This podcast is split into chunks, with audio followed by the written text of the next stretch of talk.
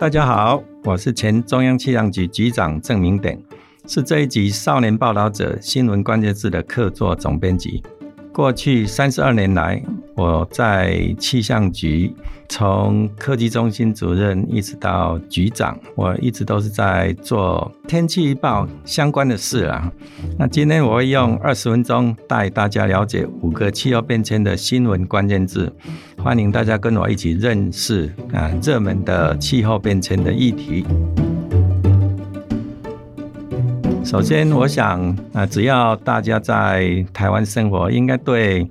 高温不陌生啊。尤其夏天啊，如果是在中午出去，那真的是热到让人不知道躲到哪里去哈。所以，我们今天大概就从热相关的这个议题开始谈。那热这个当然不是只有我们台湾独有的事情，几乎是全世界共通的事情。当然，我们的热跟别的热还是不会一模一样的了哈。像寒带的人稍微高一点温度，我们觉得舒服的时候，他们可能就觉得热。但是热带的人，比如说在沙漠边缘的人，他们的觉得热，可能是我们无法想象的热哈。因为热啊是有一点点半主观的啦哈，就是每个地方大家都会适应到当地的气温哈。也因为这样，世界气象组织定义的一个。名词叫做热浪，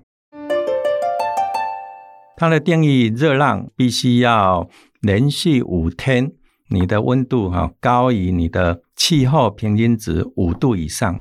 那这种条件对于我们台湾来讲很难达得到，为什么呢？因为我们台湾是个海岛型气候，海岛型气候意思就是我们周边都是海洋。那我们知道海水。它的热容量比较高，热容量意思就是你给相同的热，它的温度变化比较小。像我们太阳晒晒在石头上，那很快就会增温；但是晒在水面上哈，它水会吸收热能力比较高，那就热的比较慢啊。所以，我们台湾这种海岛型气候比较不容易有非常非常极端的温度，所以要达到连续五天高于气候平均值五度。这个条件，我们看过去的啊一百多年的资料，事实上没有发生过了哈。但是在内陆国家，他们在每天的温度变化就可以很大很大，那季节的变化更大哈，所以他们就比较容易出现啊热浪这种情况。那这个名词会引起全世界的人的重视哈啊一个转捩点哈，或一个事件是二零零三年欧洲大热浪。保守的估计说，那一年因为热啊，热死了三万五千人哈。那有一些估计甚至估计到超过七万人哈。你可以想想看，一个欧洲两个月之内热死那么多人，那真的是太可怕的事情了哈。那高温跟热哈，高温就比较科学上的定义，我们以我们的。体温为基准哈，那体温大概就是三十六度、三十七度哈，这全世界的人种大家都差不多啊，所以高温哈，啊，世界气象组织的定义就是三十五度以上。那我们台湾定义的高温三十六度以上哈，那真正警戒应该是到三十八度以上。我们还用了一个名词哈，有点是学日本的啦，叫做猛暑日。猛就是凶猛的猛，暑就是暑假的暑。呃，气温高于三十五度，叫做猛暑日。但是刚刚讲过，高温每个地方大家感受不一样，所以热浪它是用气候平均值当做基准啊。所以欧洲，你看那个刚刚讲过这个二零零三年的欧洲热浪，他们的呃一些地方啊，比如说法国啊，造成很多人呃死亡的地方啊，它的日高温的平均大概是三十三度啊，三十三度对我们台湾来讲啊。我们现在像中午哈，尤其是台北市区哈，一些都会区，那三十六度、三十七度是很平常的事情。哎，怎么他们三十三度就会死人？这就是因为他们的气候平均值只有二十三度哦，这样等于是比他们的气候值高出了十度，所以他们很不习惯。高温通常是伴随着干旱啊，所以那一年他们河里的水又不够。那我们知道欧洲，尤其是法国。用了很多核电厂，核电厂需要核水的啊、来冷却啊，那你冷却水不够啊，所以核电厂发不出电来。那他们当时因为他们的平均气温相对我们台湾来讲是很低的啊，所以他们那边的冷气的普及率也很低啊，所以当它突然间变热的时候，大家都不知道往哪边去，连医院都没有冷气房可以给中暑的人稍微降温啊，所以才会有那么高的死亡率哈。这个热浪引起大家的重视之后哈，每个地方都开始啊注意这个问题。那世界气象组织也是看到这个问题严重性，特别强调。定义的刚刚讲那个热浪哈，明确的定义，同时希望各国以后要加强热浪的预报，所以热浪就从那一年开始变成是大部分气象作业单位的例行的预报的一个项目。那在谈高温的时候，刚刚讲过，哎，台北这个盆地里面哈，算是我们感觉。更热的地方啊，那这个就牵涉到我们今天要介绍的第二个新闻关键字，就是热岛效应。为什么用热岛这两个字啊？这个可能就要一点点呃，我们讲说那个看地图的经验了哈，就地图里面会有一些等高线。呃，如果大家没有看过等高线，就去网络上稍微查一下等高线啊。当你是一个小岛的时候，我们知道海面啊，这个海拔高度大概就是零啊。那你有一个岛屿上来，那它等高线，比如说十公尺就画一圈，二十公尺再画一圈，你就会可以看到它是岛屿的等高线，这样一圈一圈哈，越里面的就越高哈，山顶那一点最高啊。那我们在画。啊，温度的时候，如果有个地方特别热，你画出来等温线跟画那个岛屿的等高线几乎一模一样啊，所以我们气象上就用热岛，其实就是因为它看起来这个温度的等温线跟岛屿的等高线真的是很像。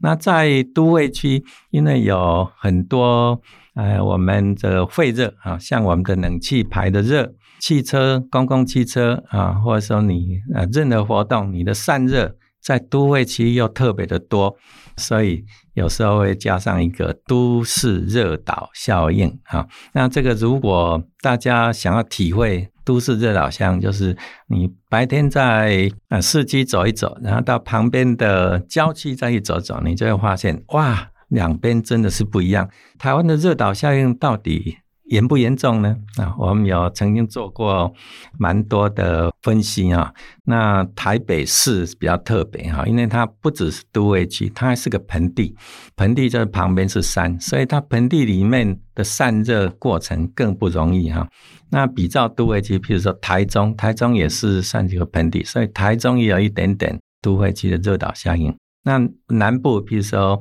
台南、高雄，他们。就不是盆地啊，他们白天如果热起来，海风会吹进来啊，所以他们的热岛效应相对来讲就比较不明显啊，所以热岛效应地形影响也很明显啊，尤其是盆地里面，那热岛效应就会增加我们夏季的这种高温的风险或高温的危害。那台湾还有另外两个地方啊，虽然不算是。像热岛这样这么明显哈，但是它有一点点这种地形影响的比较高温的地方，一个是花东纵谷，就是两边都是山哈，那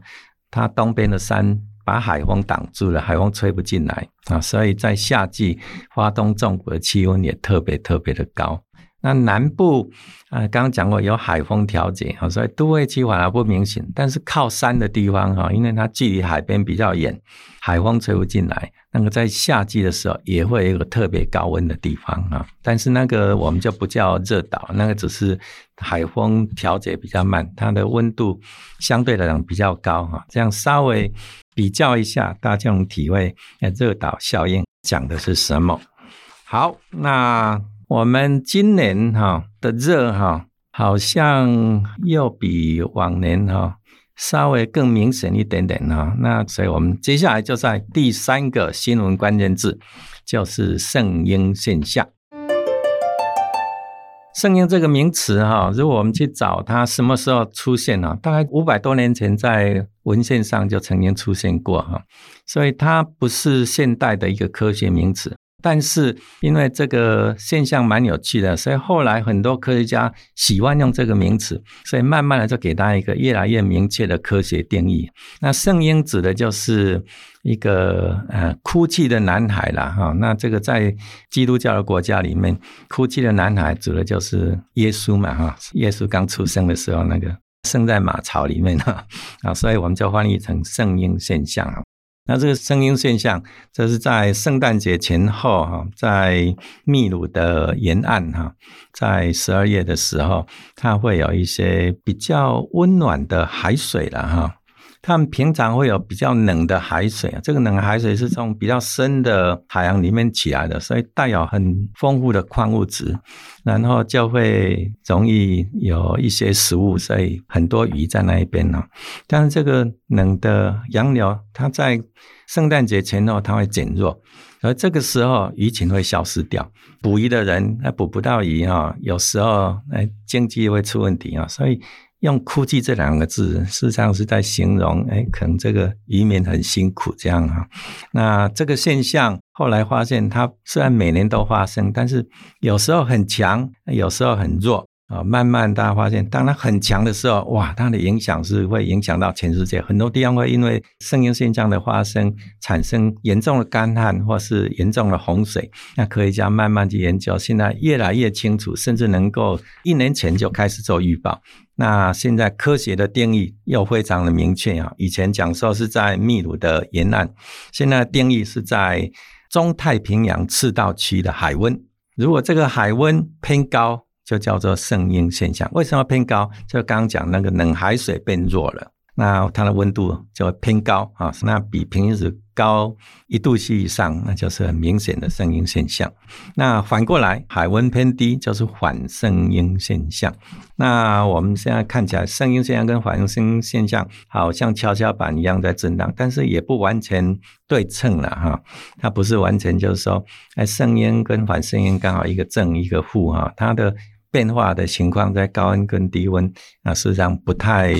一样哈，我们叫做不太对称哈。那对台湾来讲，声音现象可能会带来，哎，夏季的高温的确是比较容易发生哈。然后隔年的春天春雨比较多哈，这个是有一些比较明确的科学的定义哈。好，那我们这个关键字讲了三个了哈，那我们再谈一下温度。现在大家在谈两度 C、一点五度 C，这又是什么啊？所以今天的第四个新闻关键字就是一点五度 C。为什么是一点五度 C 啊？那以前谈的是两度 C 啊，两度 C 实际上是科学家在评估的时候，其实是还蛮主观的啊，就是啊，考虑到我们讲说工业革命以前的平均温度哈，那用一些模拟一些。过去的观测资讯去推估啊，大概呃，如果我们升温啊，全球平均增温两度 C 哈，那这个气候状态就会跟原来差异很大哈。那我们讲说这个气候变化差异大的话，可能我们就不太能够适应，不太能够适应就会有灾害发生。就像刚刚举的那个欧洲热浪哈，就是他们以前不太有常有热浪一发生没有准备，而且有很大的灾害。那科学家那个评估就是两度 C 会很严重，但是两度 C 啊，对一些海岛的国家哈，一些海拔很低的海岛国家，他们说海平面上升，他们还不到一度 C 的时候，就很多地方淹掉了，他们快要灭国了哈。所以在巴黎协议的时候，大家还是一个共识，就是说，好吧。我们还是讲两度 C 哈，我们希望避免两度 C，但是我们要以一点五度 C 为目标，希望不要超过增温一点五度 C 啊，那就是从那个地方来考虑的是一些比较算是经济弱势的一些国家哈，他们受到的这种全球暖化的冲击，尤其是海平面上升的冲击，非常的明显啊，两度 C 对他们来讲可能是。太严重了啊！所以我们就要以一点五度 C 为目标。但是如果要以一点五度 C 为目标，我们现在能够调试的时间真的所剩太少太少了哈！现在大家是有一点悲观了哈，可能在未来十年到三十年啊，这个关卡可能就会突破了哈，所以这个的确是一个警讯了哈。我们一点五度 C 如果守不住，可能两度 C 也是很快会被突破，那就很多人会受到灾害，所以我们必须要注意这个问题。提到灾害，提到这种两度 C 这个海平面上升啊，或者是气候变迁的影响啊，那我们再谈今天最后一个新闻关键字，就是气候难民。当海平面上升，有些地方被淹没，或是气候变迁太严重了，有些地方不再适合人类居住啊，那这个时候人就必须要迁移。那这些因为气候变迁不得不迁移的这些人群，我们就称为气候难民啊。那这个气候难民的其实已经在发生了，已经很多人离乡背井啊，因为气候。它的变化实在让他们无法生活下去啊！但是啊，科学家预测啊，如果我们再不做一些努力哈，控制这个气候变迁的幅度哈，那到了二零五零年哈，受影响必须要迁徙的人可能是好几亿啊，甚至有人估计说可能到十多亿，那这个就非常非常的严重啊！那我们台湾。啊、如果不注意啊，因为我们的海岛，大家可以注意到哈，我们很多经济活动也是在低海拔的地方哈，像我们的房子山上不太合适，山上会有土石流嘛哈，所以我们大概都是在平地，很多住家、很多工厂啊，都设在沿海平地的地方。如果气候变迁造成海平面上升，那我们也可能会受到很严重的冲击。我们最后还是要提醒一下哈，虽然我们刚刚在谈一点五度 C、两度 C 哈，如果大家仔细去想一下哈，我们早上到现在气温变化，早上到中午哈，可能会差到五度、六度。然后甚至夏天可能超过十度，所以一点五度 C 跟两度 C 跟这个比较，像差异很小。那这边要提醒大家的就是，我们那个讲的全球平均是一点五度 C、两度 C 哈，但是因为我们的暖化它不是均匀的，当它不是均匀的时候，你有变化的时候，事实上是你的整个气候、你的气流的。方向、气流的位置、高低那位置可能都不一样，会改变。那改变的话，就是你可能本来的气候跟未来的气候那个差异可能很大。那我们刚刚也稍微有点暗示到哈，这个气候的冲击很大的一部分来自没有准备或者不知道该如何去准备，调试来不及的话，通常就是大灾害。那刚刚讲过欧洲热浪哈，第一次的热浪死亡估计有最高有七万多人，但是二零一九年发生一个更严重的热浪，持续更久，温度更高，但是人员死伤就相对的低，因为有发生过，大家有准备。那所以我们对于气候变迁不要去看那个。一点五度 C、两度 C，它背后隐藏的是不一样的气候。那个“不一样”三个字，那才是真的是我们要非常非常谨慎哦。像可能大家有听过，我们在过去还发生霸王级寒流，那一年的农作损失是好几十亿，甚至那个我们讲说，这政府原来的预备的急难哈，这种灾害补助款都用光了都不够哈，就是因为。当时大家在想说，哎，暖化是不是一直暖下去？大家没有想到说会有这么冷。但是暖化并不是线性的，这不是说全球平均是暖，每个地方都是一样哦。那春夏秋冬都变暖，不是哦。现在发现就是说，暖化的地球会让各个地方它的冷热的变化幅度反而更大啊，就是北极的冷空气跟。热带的暖空气，它的交互的影响反而可能更频繁。也就是说，暖空气的经过的地方，它会有高温的问题，但是冷空气也会出来，跑到比较平常不太到得了的地方，那又会有低温问题。哈，所以我们在讲全球气候变迁，不只是有高温题，还有低问题。哈，那这个如果是我们都没有准备，那这都会造成很大很大的灾害。啊，所以我们在看气候变迁，是说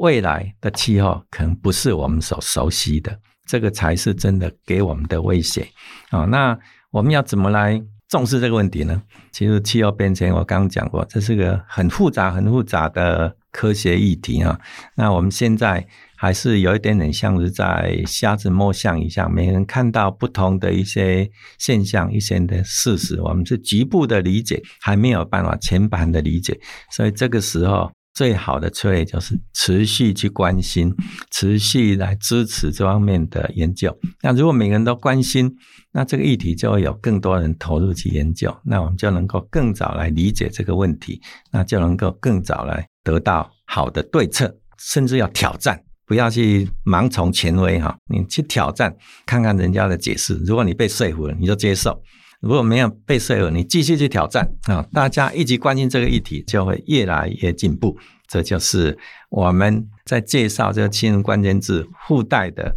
希望，大家能够持续来关心这个议题，让气候变迁给我们的冲击能够降到最低。